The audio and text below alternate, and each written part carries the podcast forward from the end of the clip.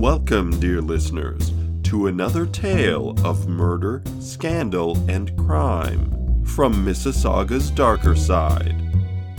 In today's case, we meet a family whose Canadian dream turned into a nightmare. The Lammerse family moved to Canada from Holland by way of Detroit in search of a better life. But what they really found was a land struck by the growing pains of its youth. Big city crime was creeping into the once pastoral landscapes beyond Toronto's densely built borders. They would find out that even in the quiet village of Britannia, in the heart of Toronto Township, there was no reprieve from the cruelties of crime. From the case files of Heritage Mississauga, this is Mississauga Confidential. Episode 10 Sudden Fear Service Station Stick Up. And now, Grape Nuts, the heart of your BEB, presents Gangbusters. Gangbusters, presented in cooperation with police and federal law enforcement departments throughout the United States.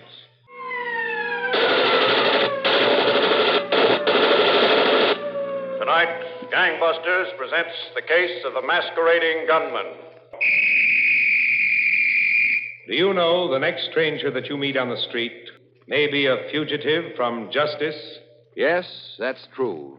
As a private citizen, you may help identify a badly wanted criminal by listening to descriptions given on Gangbusters later in the program.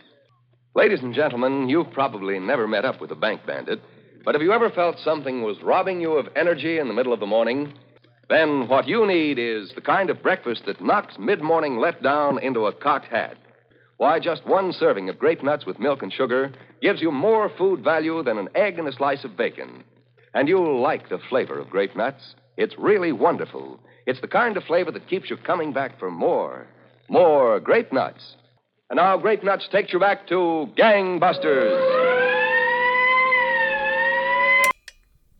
Wednesday, April 6th, 1938. Village of Britannia. It was 10:15 p.m. Garrett Lammerse pulled himself up from his easy chair and went outside to close the gas station for the night. His wife, Tuena Lammerse, switched off the radio with a frown. Why Garrett had wanted to listen to Gangbusters just before bed was beyond her. It was one of those American detective shows about criminals, gangsters, and robberies. They'd seen their share of big city American crime when they migrated there from Holland in 1905, settling in Detroit with their daughter Cora. Still, Detroit was where they'd been blessed with their other two children, Nellie and Jack, so Detroit hadn't been all bad. In fact, you didn't need to be in America to find death and tragedy. In 1920, they picked up stakes again and moved to Canada. They lived in Mimico to be near Garrett's brother Jacob and his family. Those were happy, prosperous times. The happy times ended five years ago in 1933 when Jacob and his son, Robert, both drowned while fishing in the Credit River. Robert was swimming and had gone under near Arundel Dam. Jacob dove in the river to save his son and drowned too. A needless death on top of a needless death. No, you didn't need to turn on the radio to find those. Sometimes, tragedy just arrived at your doorstep. With their children grown and moved out, Garrett decided to retire from his career as a painter. He wanted something easier on his joints. At first, the thought of running a service station on the center road, in the small village of Britannia, seemed like a silly idea, but Tuena had come around to it. Life was slower away from the city, and that suited her just fine. They spent more time together. She kept herself busy with volunteer work at the Britannia United Church, and they liked their neighbors. As Tuena stared out of the living room window into the dark void of the night, she was snapped out of her reverie by the sight of a masked figure moving past the window. She froze and for a moment or two, she wondered if a specter she'd imagined from the radio had materialized in front of her. Then she heard a strange voice from the garage. Hurry up, give me the money, the voice said in crisp, clear Canadian English. The voice didn't wait for an answer like they did on the radio, where the criminals seemed to talk and talk. He just acted. A gunshot erupted and echoed through the house. Tuena ran to the garage to see her husband leaning against the doorway, a deep red stain spreading across the front of his shirt. The man with the mask was standing with a smoking revolver in his hand. Garrett motioned for her to stay back. You want to have twelve to fourteen dollars in your pocket, the man said. Give it to me. Garrett replied, I can't move because you've shot me. Tuena dashed to get help, but the masked man grabbed her and flung her across the room into a corner. Her body crashed against the counter and she crumpled to the ground. The thief yanked open the register, but there was only small change there. He looked around the room once more in a desperate panic, searching for something he could grasp in his shaking hand, and then he ran off into the night empty handed. Tuena struggled to her feet and managed to make her way across the street to the house of William Ward. She was able to rouse his teenage son, Norman, and an alarm was sounded. Another neighbor, Charles Johnston, arrived, and he helped to lift the wounded Garrett into his car. They sped north to Peel Memorial Hospital in Brampton.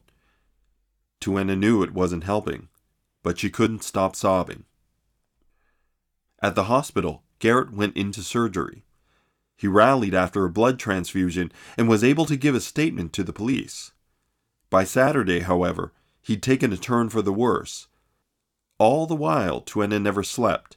She just watched her husband slipping in and out of consciousness, and she prayed for him. I don't want to die, Garrett mumbled at one point, but I guess I'll have to. He slipped back into unconsciousness and never awoke.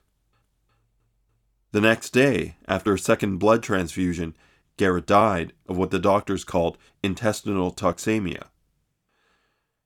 The masked man who had shot her husband and thrown her to the ground was now a murderer. Exhausted and consumed with grief, Tuena collapsed. Over the next week, what seemed like an endless parade of detectives came to her hospital room to ask her about the robbery and the man who murdered her husband. To stir up new leads, Toronto Township offered $100 for information about the case. The council of the county of Peel kicked in another 250. Still, no leads materialized. Finally, Tuena was asked to make a personal plea to the public for information in her husband's murder. Even though it will not bring my husband back to me, the man who did this must be caught, she said as reporters scribbled her words down in their notepads. I ask that anyone who knows anything that might help the police in their search hand it over to the authorities. But even this wasn't enough. For the next year, the once vibrant and energetic Tuena Lammerse felt herself grow weaker and weaker. She never recovered from the trauma of her assault and her husband's death. The question of who killed Garrett Lammerse was with her when she too died a year later in October 1939, still waiting for an answer that never came. Listen next week, same time, same CBS station, to the amazing facts in the case of the two time robbers on Gangbusters. Gangbusters is a Phillips H. Lord production. This is CBS, where you hear Jack Benny every Sunday, the Columbia Broadcasting System.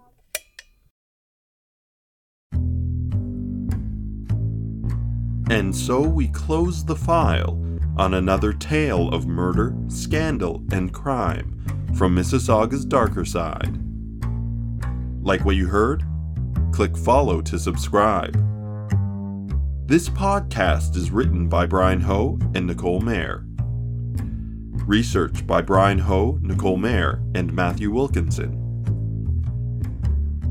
An adaptation of this story by James Walker first appeared in the Heritage News. Video content produced by Bryan Ho, Nicole Mair, and Ryan Parks. Mississauga Confidential is a Heritage Mississauga production.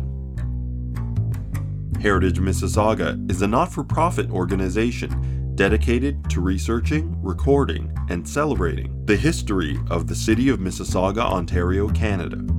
Your support helps create programming just like this. For more information about Heritage Mississauga and to become a member, please visit heritagemississauga.com and follow us on YouTube, Instagram, and Twitter. Until next time, dear listener, this is Mississauga Confidential, signing off.